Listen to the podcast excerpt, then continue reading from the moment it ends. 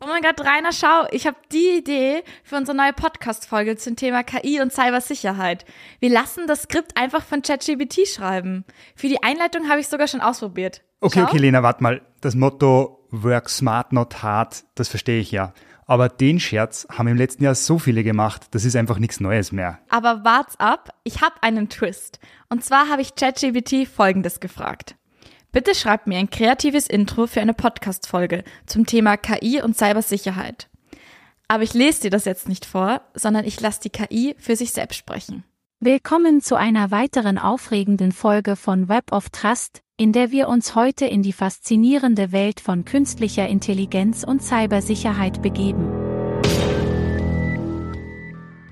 Web of Trust, der Cybersicherheitspodcast. Web of Trust ist Teil der digitalen Kompetenzoffensive für Österreich. Die Bundesregierung fördert damit digitale Fähigkeiten sowie Wissen über Digitalisierung und IT-Sicherheit.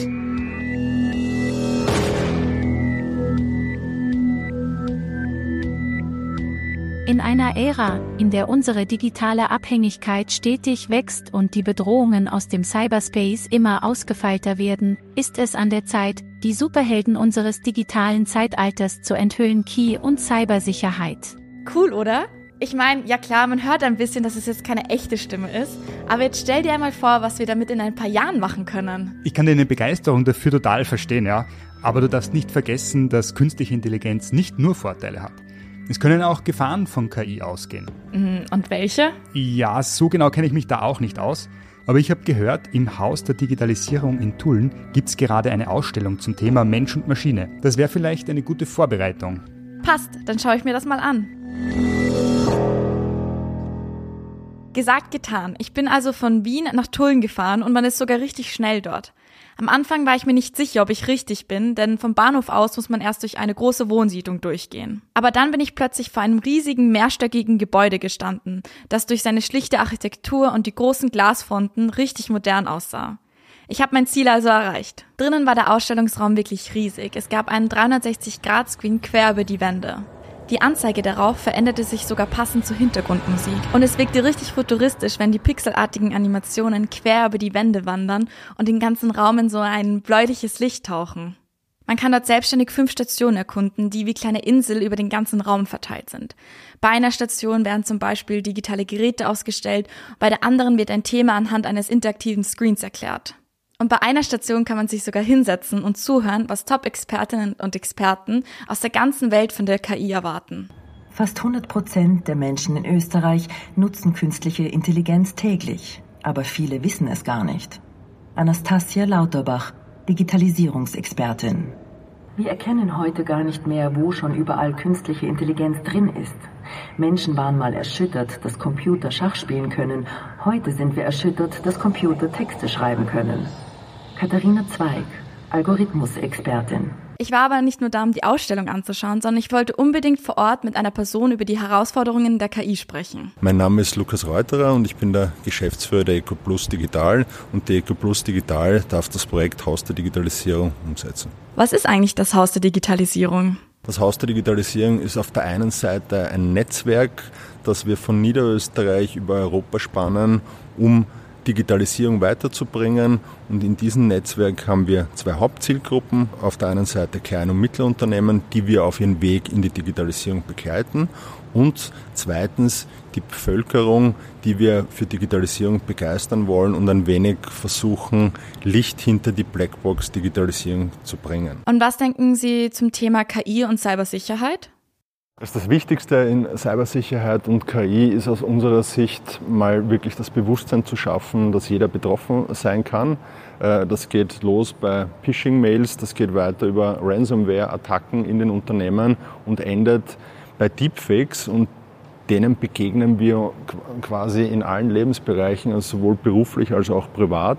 Das heißt, in Zukunft wird es immer wichtiger werden, Quellen auf ihre Richtigkeit zu überprüfen und Möglichkeiten zu finden, was durch eine KI generiert wurde und was nicht.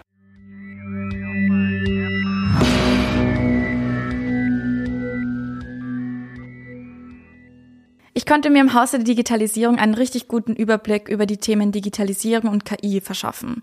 Und ja, Rainer, du hattest recht, von der KI gehen nicht nur Vorteile aus, sondern auch Gefahren. Phishing-Mails, Ransomware-Attacken oder Deepfakes. Kennst du dich da aus? Hm, also die Begriffe kenne ich natürlich. Phishing-Mails, das sind diese Nachrichten, wo Betrüger versuchen, mir Passwörter oder Zugangsdaten abzuluxen. Und diese Ransomware-Attacken, das sind diese Programme, die meinen Zugriff auf meine Daten irgendwie verhindern.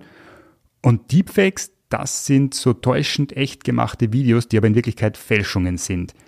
Hm, aber wo jetzt hier der Zusammenhang mit der KI ist, das checke ich noch nicht so ganz. Gar kein Problem. Ich habe mich natürlich nach meinem Besuch in Tulln noch weiter informiert und habe mich unter anderem mit einem Experten der Forschungseinrichtung Austrian Institute of Technology, kurz AIT, getroffen.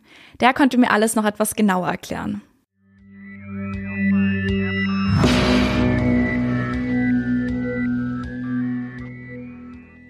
Ja, also mein Name ist Florian Skopik. Ich leite hier das Cybersicherheitsforschungsprogramm am AIT. Das bedeutet, wir beschäftigen uns mit dem Thema Cybersecurity, also die Sicherheit von Informations- und Kommunikationstechnologien in allen Domänen und Bereichen. Danke, dass Sie sich Zeit für uns genommen haben. Wieso ist denn künstliche Intelligenz in Bezug auf Cybersicherheit überhaupt wichtig? Viele Menschen, auch wenn sie nicht direkt in der IKT tätig sind, kommen zwangsweise, wenn auch nur indirekt, mit dem Thema in Berührung, nämlich dann, wenn ihre Daten beispielsweise von einem Hack betroffen sind, der mittels KI-gestützter Methoden ausgeführt worden ist. Oder auch dann, wenn sie Opfer eines Betrugsversuchs geworden sind, der mittels KI unterstützt wurde. Vielleicht gehen wir noch mal kurz an den Anfang. Was ist eigentlich künstliche Intelligenz? Ja, also zum Thema, was, was ist KI? Muss man sagen, dass KI selbst gar nicht so einfach zu definieren ist, weil die Grenze zwischen einfachen klassischen Machine Learning äh, mit einfachen statistischen Modellen und den doch wesentlich komplexeren KI-Modellen, diese Grenze ist fließend. An dieser Stelle fasse ich nochmal kurz zusammen, was Herr Skopik gesagt hat, weil sonst ist es doch etwas kompliziert. Also Machine Learning ist ein Bereich der künstlichen Intelligenz.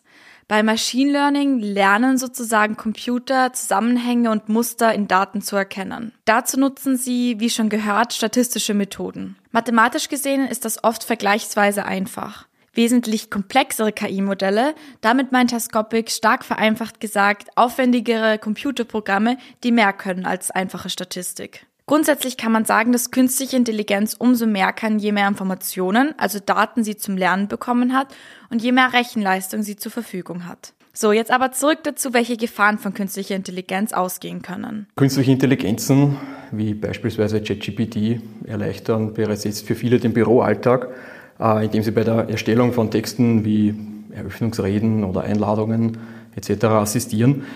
Das wissen aber auch Kriminelle zu nutzen. Beispielsweise werden KIs mittlerweile auch gerne zum Verfassen von Phishing-Nachrichten eingesetzt. Phishing ist per se jetzt nichts Neues, aber die Qualität ist neu. Also Phishing zielt ja darauf ab, dem Opfer Informationen wie Zugangsdaten zu Computersystemen beispielsweise zu entlocken oder sie Dinge äh, im Interesse des Angreifers machen zu lassen. Also das ist zum Beispiel die vermeintliche Bank, die möchte, dass man sein E-Banking-Passwort nochmals wo eingibt oder validiert. Das kennen wir bereits. Bisher waren solche Nachrichten aber meist geprägt von schlechter Sprache, Grammatikfehlern, waren somit auch für den Laien recht einfach zu erkennen. Das ändert sich jetzt. Mit KIs kann man solche Nachrichten automatisiert generieren, in unglaublich guter Qualität, muss man dazu sagen, in den verschiedensten Sprachen.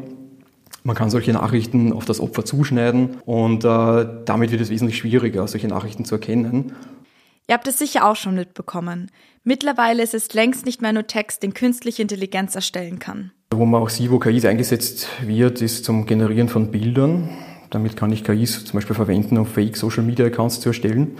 Damit kann ich beispielsweise Phishing-Nachrichten noch den gewissen Kontext mitgeben. Das bedeutet, dass ich mit so einem Fake Social Media Profil beispielsweise mein, meine Täuschungsversuche noch effektiver gestalten kann, indem ich mich beispielsweise als Person ausgebe, wenn dann jemand zum Recherchieren beginnt und fragt, gibt es diese Person tatsächlich, dann findet man da ein LinkedIn-Profil beispielsweise oder ein Facebook-Profil. Das kann ich auch jetzt schon machen, aber mittels KI kann ich das automatisiert tun. Was heißt, ich kann das nicht nur als Angreifer für ein, zwei, drei Personen machen, sondern für potenziell Zehntausende. Kriminelle lassen KI aber nicht nur Betrugsnachrichten schreiben oder Fake-Profile erstellen. Sie nutzen die Technologien auch hinter den Kulissen. Viele Programme, die heutzutage auf breiter Basis eingesetzt werden, sind sogenannte Open Source Programme. Das heißt, der Programmcode ist im Internet frei zugänglich verfügbar. Und künstliche Intelligenzen können dazu eingesetzt werden, diesen Programmcode systematisch nach Programmfehlern zu durchsuchen, die dann im Zuge von automatisierten Angriffen auch ausgenutzt werden können. Ja, die Folge ist, äh, dass man mittels KIs Fehler findet, die in viel verwendeter Software vorhanden sind. Und durch Ausnutzung dieser Fehler können dann, kann der Schaden potenziell sehr groß sein. Also man kann zum Beispiel Webserver übernehmen, man kann beispielsweise Daten stehlen von Plattformen, die entsprechend Verwundbarkeiten aufweisen. Betroffen sind in erster Linie die Plattformen, die Firmen einsetzen, aber die Daten, die diese verwalten, sind dann natürlich persönliche Daten der Benutzer, beispielsweise Profildaten. Also es gibt Beispiele, wo KIs eingesetzt worden sind, um Programmcode zu analysieren und damit Fehler zu finden, die dann nachgelagert bei entsprechenden Hacks ausgenutzt wurden. Aber kann die künstliche Intelligenz im Cybersicherheitsbereich auch positiv eingesetzt werden? KIs haben auch das Potenzial, die Sicherheit von Organisationen maßgeblich zu erhöhen. Das ist auch ein, ein wichtiger Punkt, den ich festhalten möchte, weil nicht nur Angreifer können KIs einsetzen, äh, sondern auch Sicherheitsforscher, wie wir das tun, und Produktentwickler können KIs nutzen äh, im Zuge von KI-gestützten Tests und Scans, um Sicherheitslücken vorzeitig zu erkennen, bevor ein Angreifer das tut. Damit kann man Software wesentlich effizienter testen, als wenn man das nur manuell tut. Wie genau kann ich mir das jetzt aber vorstellen? Wir werden beauftragt dazu, Systeme zu hacken und Sicherheitslücken zu entdecken. Wir werden natürlich beauftragt von den Eigentümern der Systeme, das zu tun, um Sicherheitslücken zu finden, bevor Angreifer das tun. Und wir sind jetzt im Zuge unserer Forschungsprojekte dabei, ähm, neue Methoden zu erarbeiten, mit denen wir diese Sicherheitstests möglichst automatisieren können. Und das passiert dann auch KI-gestützt.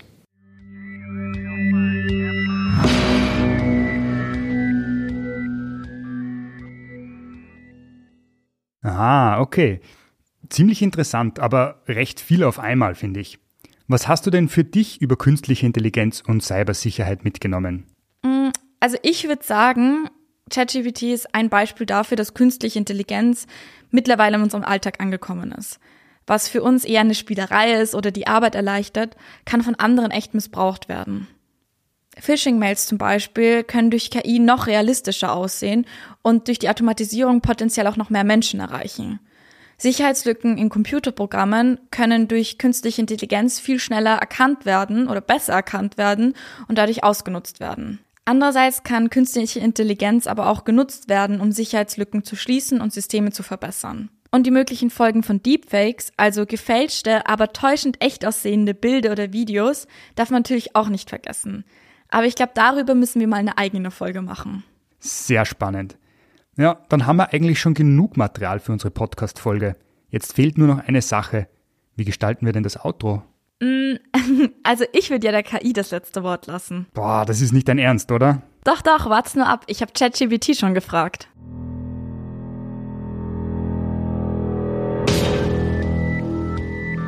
Vielen Dank fürs Zuhören. Bleibt sicher in der digitalen Welt und denkt daran, Wissen und Aufklärung sind unsere mächtigsten Werkzeuge, um die Herausforderungen der Zukunft zu meistern. Bis zum nächsten Mal. Wenn euch diese Episode gefallen hat, vergesst nicht, sie zu teilen und euren Freunden und Kollegen von unserem Podcast zu erzählen. Lasst uns gemeinsam das Bewusstsein für die Bedeutung von Cybersicherheit und Key stärken. Falls ihr Fragen oder Anregungen habt oder weitere Themenwünsche für kommende Episoden, zögert nicht, uns zu kontaktieren. Wir freuen uns immer über euer Feedback. Ja gut, aber das können wir bitte wirklich besser. Ja, dann zeig doch mal. Schreib ja, doch. aber das habe also das habe ich so schnell geschrieben. Da kannst äh, du kannst du es auch in zwei Minuten erstellen lassen? Ich glaube nicht. Ja, du mit deinem ChatGPT immer. Also ich kann zwei Varianten erstellen lassen. Du schaffst nur eine. Ja, ja, wir werden es schon anschauen. Wir werden es wir Ja, werden es jetzt ja, Menschen vorspielen In der nächsten Folge von Web of Trust geht es um etwas ganz besonders Wertvolles. Eure Daten. Also grundsätzlich ist es so in sozialen Netzwerken, dass die natürlich mehr über einen wissen, als man auch preisgegeben hat. Ich bin so viel im Internet, ist es nicht einfach schon wurscht, wo ich was angebe? Und jetzt habe ich zum Beispiel kein richtiges Profil mehr, sondern habe nur noch eine Nummer dort. Es wird wohl so sein, dass irgendwann einmal auch du in so einem Datenleak einfach dabei bist. Jetzt würde mich echt mal interessieren, ob ich auch schon mal einem Datenleck zum Opfer gefallen bin. Ja, dann lass es uns doch gleich testen. Die Daten werden möglicherweise einfach draußen sein und werden auch genutzt von Betrüger und Betrügerinnen. Wer alle an eure Daten möchte, wie Kriminelle es schaffen, sich eure Daten zu beschaffen Und vor allem, wie ihr euch richtig davor schützt, das hört ihr das nächste Mal bei uns. Web of Trust ist Teil der digitalen Kompetenzoffensive für Österreich. Die Bundesregierung fördert damit digitale Fähigkeiten sowie Wissen über Digitalisierung und IT-Sicherheit.